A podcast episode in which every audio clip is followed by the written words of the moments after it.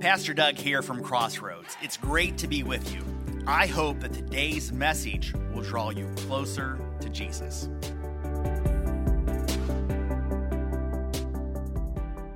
Well, good morning, Crossroads. Great to be with you. We are wrapping up our series. For seven weeks, uh, we've been looking at the seven letters to the seven churches in Revelation. And as you've made your way through, as you've been looking at these passages, uh, you realize that it's, it's a mix of letters. What Jesus has to say as he walks among us, he observes the churches, what's going on. It's good and bad, it's beautiful and ugly. And uh, for some churches, it's a mix. Jesus says, Here's the good stuff I see, here's some things that aren't so good, here's some course corrections to take. Uh, there are two churches where he has nothing but good to say. And then there are two churches where he has nothing good to say. And uh, on the map, uh, we've been walking our way among the Roman postal route, which goes correctly in order with the way the Revelation goes. And this is Asia Minor, modern day Turkey. And I got to tell you myself, I was tempted. I was tempted to mix up the order a little bit, especially here at the ending, because last week was Philadelphia, where Jesus only had good things to say. Today, Laodicea, where he has nothing good to say. I'm like, oh, that's, that's hard. That's a little hard to like finish up a series where Jesus has no kind words, but we're sticking with the order. And the letter to the church in Laodicea starts out just like this in Revelation chapter 3. Jesus has this to say Write this letter to the angel of the church in Laodicea. This is the message from the one who is the Amen the faithful and true witness, the beginning of God's new creation. I know all the things you do, that you are neither hot nor cold. I wish that you were one or the other. And so, a lot of the same things we've heard before. This is Jesus speaking, referencing himself, writing to the church, uh, the leader, the pastor, but it's to be read to the entire church. But then we get to this unique part. And often we think about hot good, cold bad. Uh, but Jesus, like, no, no, no, that's not the way uh, he's talking here. He is saying, you know, hot is good, cold is good. Uh, it is neither that is bad. And Jesus says, I wish you were one or I wish you were the other. I, I wish you weren't just indifferent. I wish you weren't in the middle. Now, when Jesus says these words, you and I think, well, what's Jesus talking about? But the church, the city would know exactly what Jesus is talking about because this city, being incredibly wealthy, had one very significant problem. Uh, it's the same problem that the southwest part of our country has, and that is they do not have adequate water source nearby. Uh, they need to pipe their water in.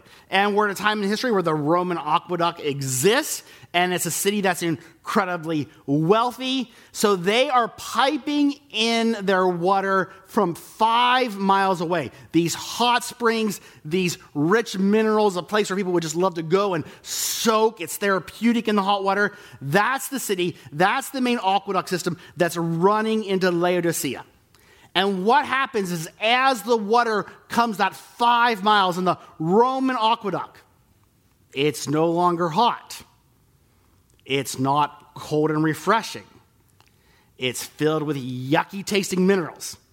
And that was their water supply. And that is what Jesus is referencing. He said, I wish you were hot, uh, like the water that's coming from that city, or cool and refreshing, like the water in the city of Colossae, but like you are neither. You are just this in between good for nothing.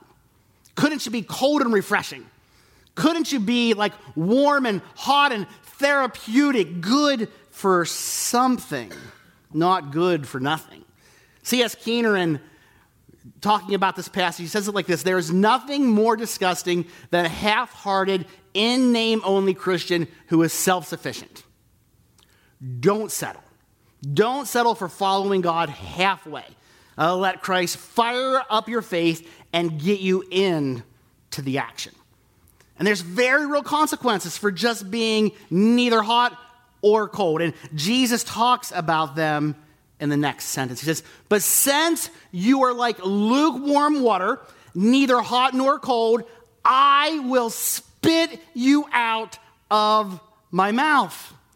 Now, that's not a positive picture, right? Jesus spitting the church, spitting the followers of Jesus out of his mouth. But it is so much worse than what it reads in our modern translation. Because if you go back to the original word here for spit in the Greek, it doesn't mean spit, it is vomit. It is like to hurl, uh, to puke, to upchuck, to retch, to spew.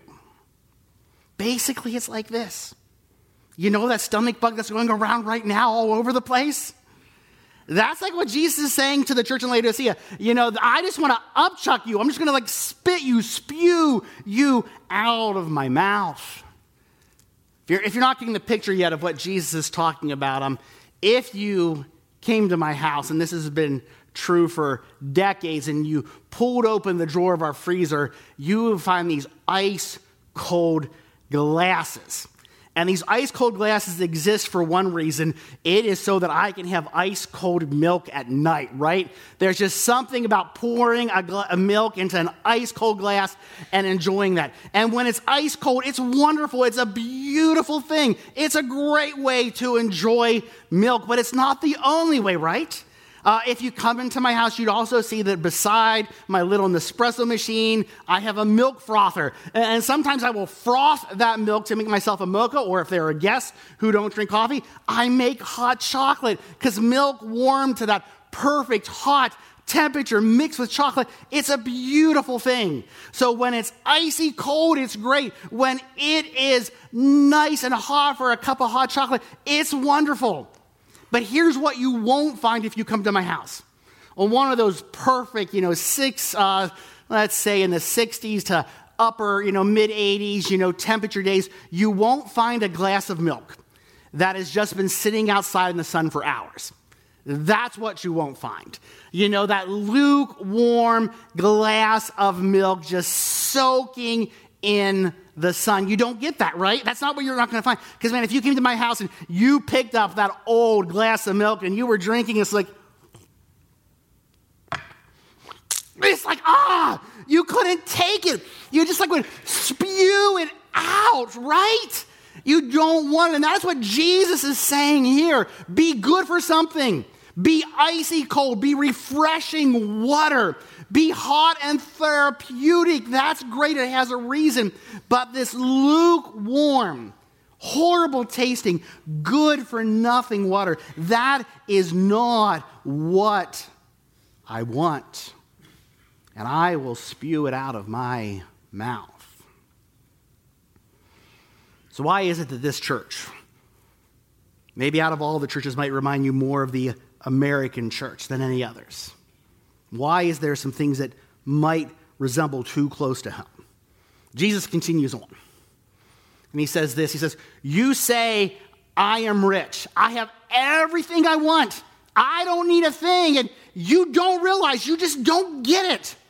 You don't realize that you are wretched and miserable and poor and blind and naked. Jesus says, You don't get it. Jesus, you're missing it. You don't realize, man, this is the way you see yourself, but this is how I see you. This is your reality. You don't see that you're neither hot nor cold. You think you got it going on because you have everything you need. You're interpreting wealth as a spiritual blessing, and that's not the case. You think other churches like Philadelphia should like be envying you because of your wealth because you have so much and they have so little. That's not the case. You just can't see it. You're missing it. You don't realize and understand your reality. You don't understand that you're wretched, poor, blind, naked, miserable.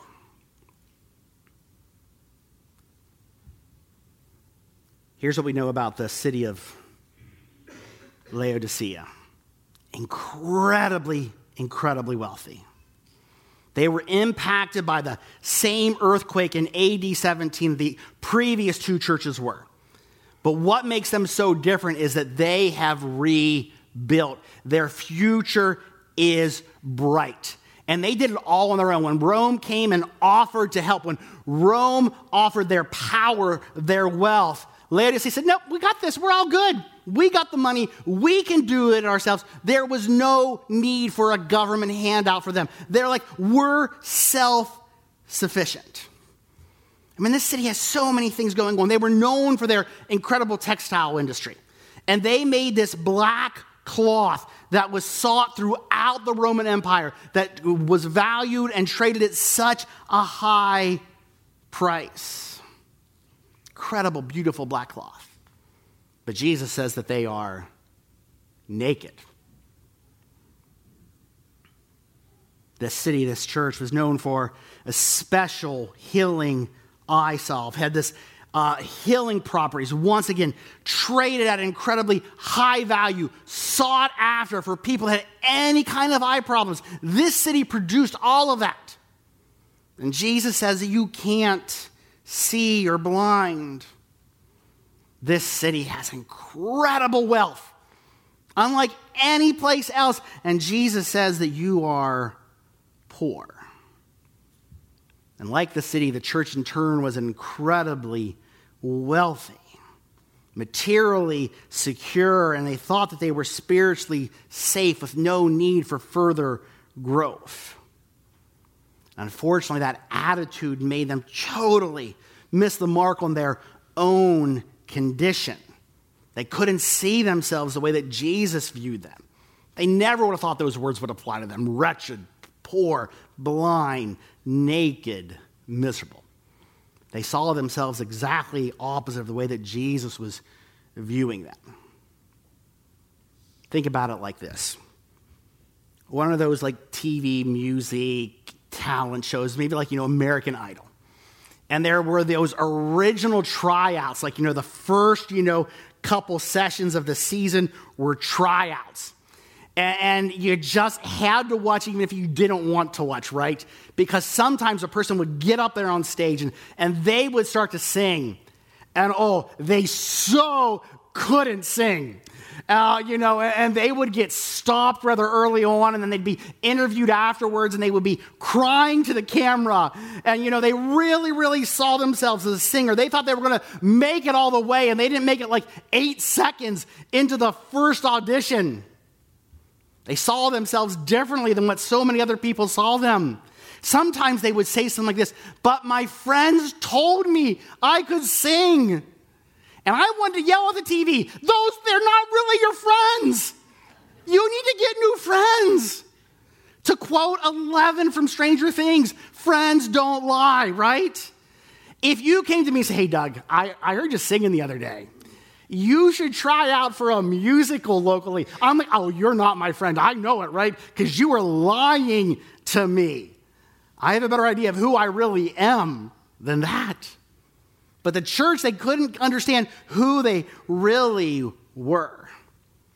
And here's what we know throughout all of these letters when Jesus offers a rebuke, or calls out something ugly or a weakness in the church, he always offers a next step, a course correction, a direction for them to go. And he does that exact same thing here.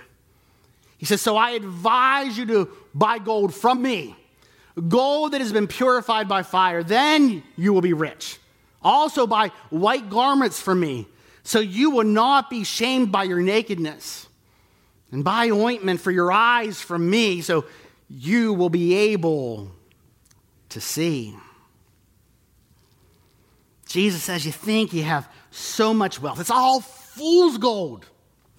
No spiritual or eternal value. Find true wealth and gold by investing in my kingdom and my ways.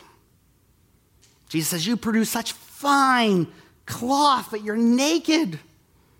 Cover up your shame by being clothed in my righteousness. Jesus says, You make this wonderful, healing eye salve. Get true sight by following me. See the world and people the way that I see them, and then respond appropriately. Instead of centering your life around comfort and luxury and entertainment find true riches and fulfillment in me.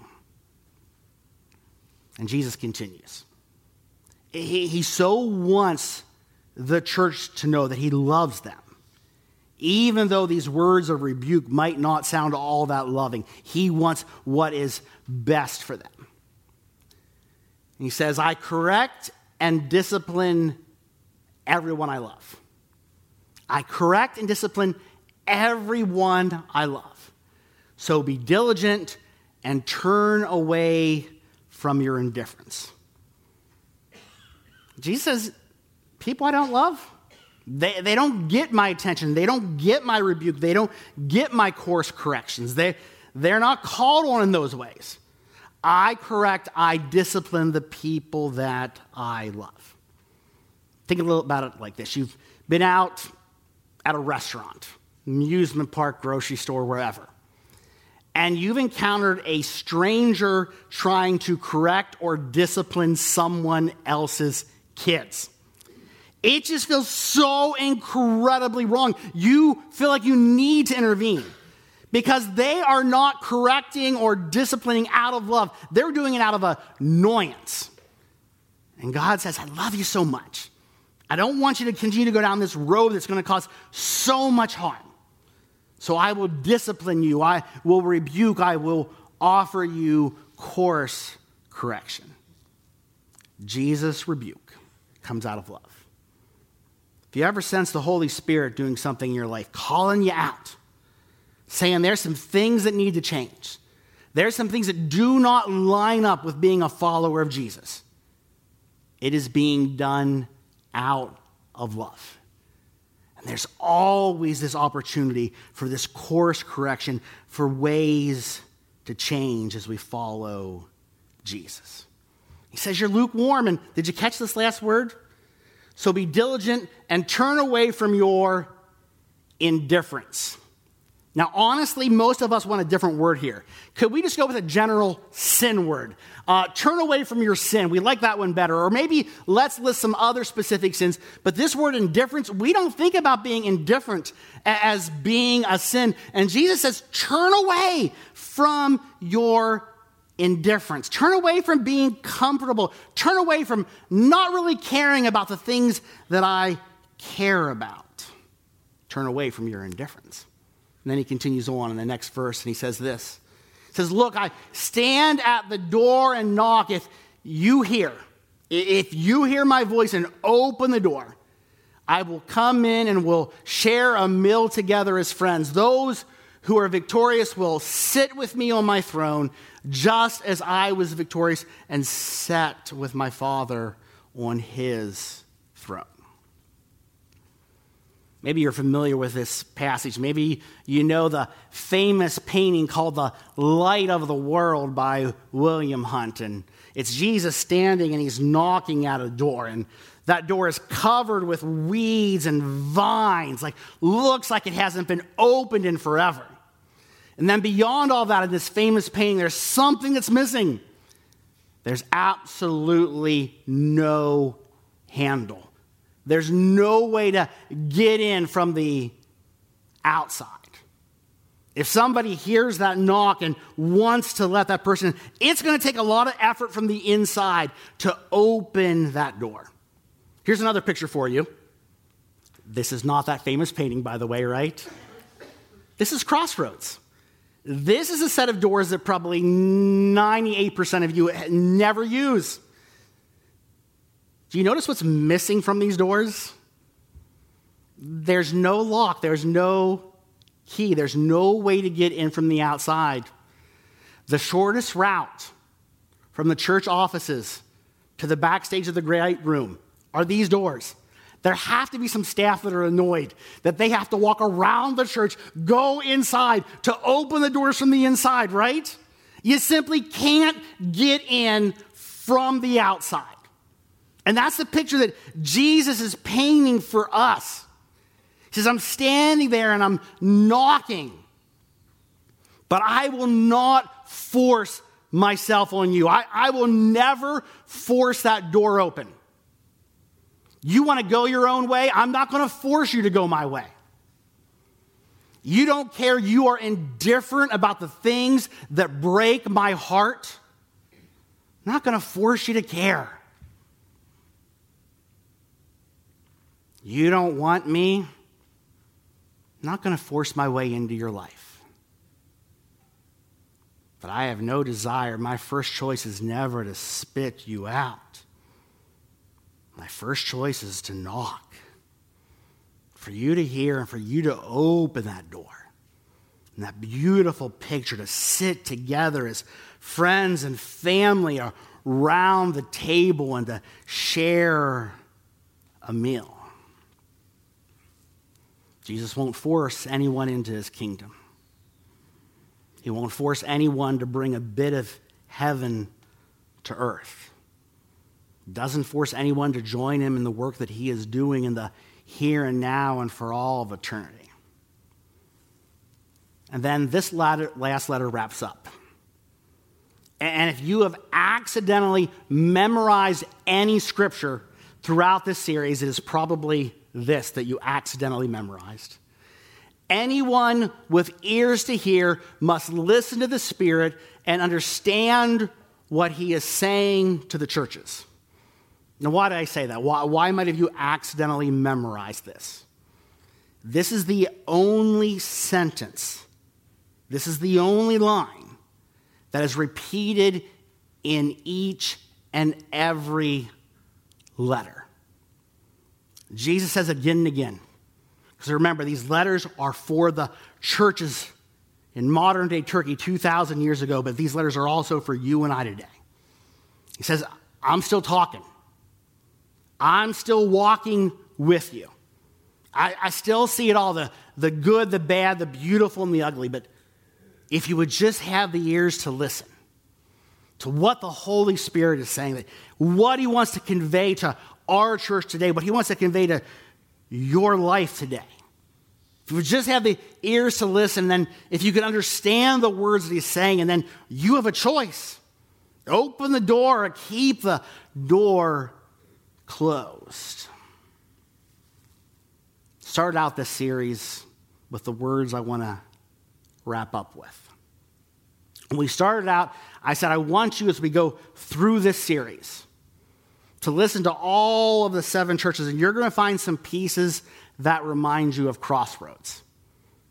Take note of that. We're going to go throughout this series, you're going to find some pieces that seem incredibly relevant and real for your own life. And I know part of that has been uncomfortable because, man, the Holy Spirit has been nudging and moving in some of your lives. And you feel like, man, I, I was called out for being too tolerant or for being too compromising. Or I all of a sudden realized, man, I saw myself as being alive. And Jesus says, like, spiritually dead is the reality. There are some things that need to change. Man, I thought I was hot. I thought I was cold, man. I thought I was good. Jesus says you're lukewarm, good for nothing. Jesus continues to speak to the church today, continues to work in our lives. The question is are we listening? And are we making space and room to understand what he wants to say to us? Here's how we want to wrap up today. One of the things on your connection card. If you've been here and you have just been kicking the tires on what it means to be a Jesus follower, uh, you've just been exploring faith, but it's time to make a change. It's time to open that door. If this is the day where you want to make a decision to say, what, I'm all in. I have decided to follow Jesus uh, as my Lord, as my Savior, as my forgiver, as my leader. Want to pray for you in just a few minutes. We just love for you to check that box so that we can celebrate with you and make sure you are equipped for the journey that is ahead of you. And then it's an experiential Sunday, and it's an opportunity for all of you to respond. There's a couple different ways uh, that you can do that. Maybe, you know, you just need to stay where you're at. Sit or stand, just worship, sing, just reflect and pray. Other than this corner, you might see a mailbox, and hopefully all receive this letter on the way in. And for those of you that like to write, what might Jesus be saying to you? What are some things that he's been speaking to you about throughout this series? On the other side, for those of you that mm, don't really feel like writing, not so much. On the side screens are reference points about what has happened throughout this entire series, throughout these seven letters. And it's simply some questions about what reminds you the most, what resonated with you the most for our church or for your own personal life. What I want you to understand that this is just for your eyes. Because if you write this letter, you fill out the side, nobody else is going to see this except for you. Uh, up at this station on two different window sills, uh, there are envelopes, and all we would ask is you would put this in the envelope, uh, you would seal it, and you would address it. And then at some undetermined time in the distant future, this will arrive at your house. And you'll get to see, you know what? Have some of these things come true in my life? Is this what Jesus is still saying to me? Have there been some changes, some course corrections that have happened? We have a some prayer partners that'll be back, I believe, in that corner as well for you. And then we have two different communion corners. An opportunity if you want to just sit at the table with Jesus. Like he said, to share a meal with good friends. We're doing communion by intinction, so that simply means you will tear off a piece of bread. You'll be reminded the body of Christ given for you, and you will dip that then in the cup the blood of Christ shed for you for the forgiveness of your sins. If you're not able to get up and move, uh, so there will be a steward that will be able to serve you, just wave them down. If you're with us at home or online, this is the perfect opportunity to raid the pantry, see what you can find to use for communion supplies. But there's no rush to any of this. I'm going to clean up the water hazard down here up front so nobody falls. But as the Spirit speaks and moves, would you have ears to listen? Would you be able to understand what he's saying? And then simply a heart to respond to your Heavenly Father. Just to be with him. There is no rush. The worship team will Continue to sing until everyone is done.